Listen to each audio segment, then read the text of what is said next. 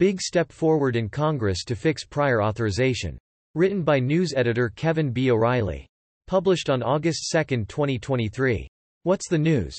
The powerful House Ways and Means Committee has advanced provisions that would help bring badly needed reforms to the prior authorization process within Medicare Advantage.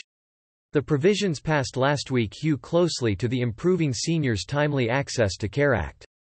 That bipartisan legislation was introduced by Reps. Susan DelBene, D. Wash. Mike Kelly, R. Pa. Ami Bera, M.D., D. Calif. And Larry Bucshon, M.D., R. Ind.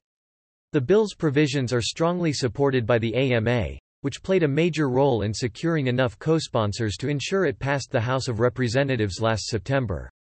The legislation, however, stalled in the Senate due to a flawed $16 billion cost estimate from the Congressional Budget Office, CBO.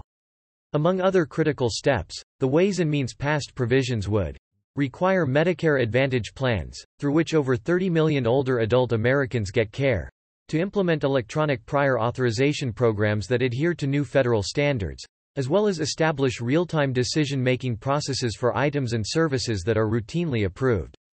Enhance transparency by requiring Medicare Advantage plans to report to the Department of Health and Human Services, HHS, on the extent of their use of prior authorization and the rate of approvals and denials.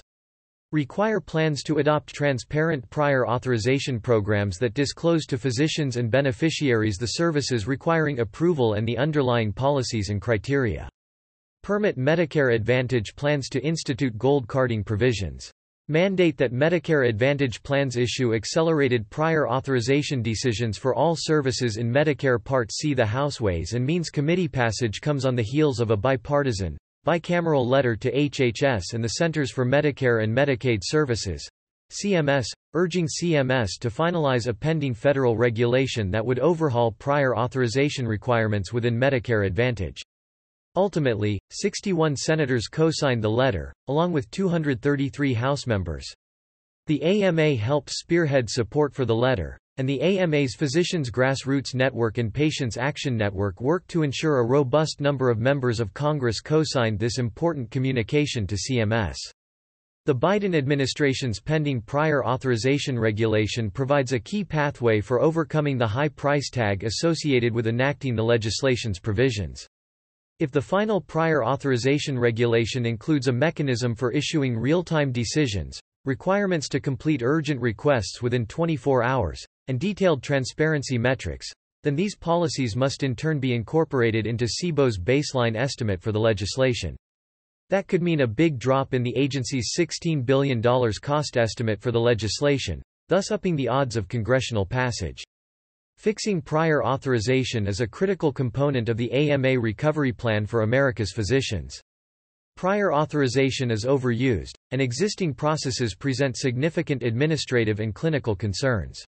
Find out how the AMA is tackling prior authorization with research, practice resources and reform resources. Why it's important. While payers claim that prior authorization requirements are used for cost and quality control, a vast majority of physicians report that the protocols lead to unnecessary waste and avoidable patient harm.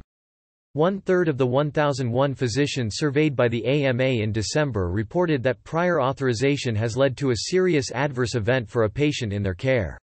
More specifically, the AMA survey found that these shares of the physician respondents reported that prior authorization led to a patient's hospitalization, 25%. A life-threatening event or one that required intervention to prevent permanent impairment or damage, 19%. A patient's disability or permanent bodily damage, congenital anomaly or birth defect, or death, 9%. The unfortunate reality is that prior authorization is overused, costly, inefficient, opaque and responsible for patient care delays and denials that often lead to poor healthcare outcomes, said AMA President Jesse M. Ehrenfeld, MD, MPH. Patients and physicians are grateful that the Ways and Means Committee has displayed focus and tenacity in pursuing this legislation. The AMA looks forward to working in a bipartisan manner with lawmakers to ensure the Improving Seniors Timely Access to Care Act is ultimately enacted before the end of the 118th Congress, Dr. Ehrenfeld said. Learn more. The AMA also recently urged CMS not to increase prior authorization requirements within the traditional Medicare fee-for-service program, strongly objecting to policy changes that would negatively affect Medicare patients and their physicians.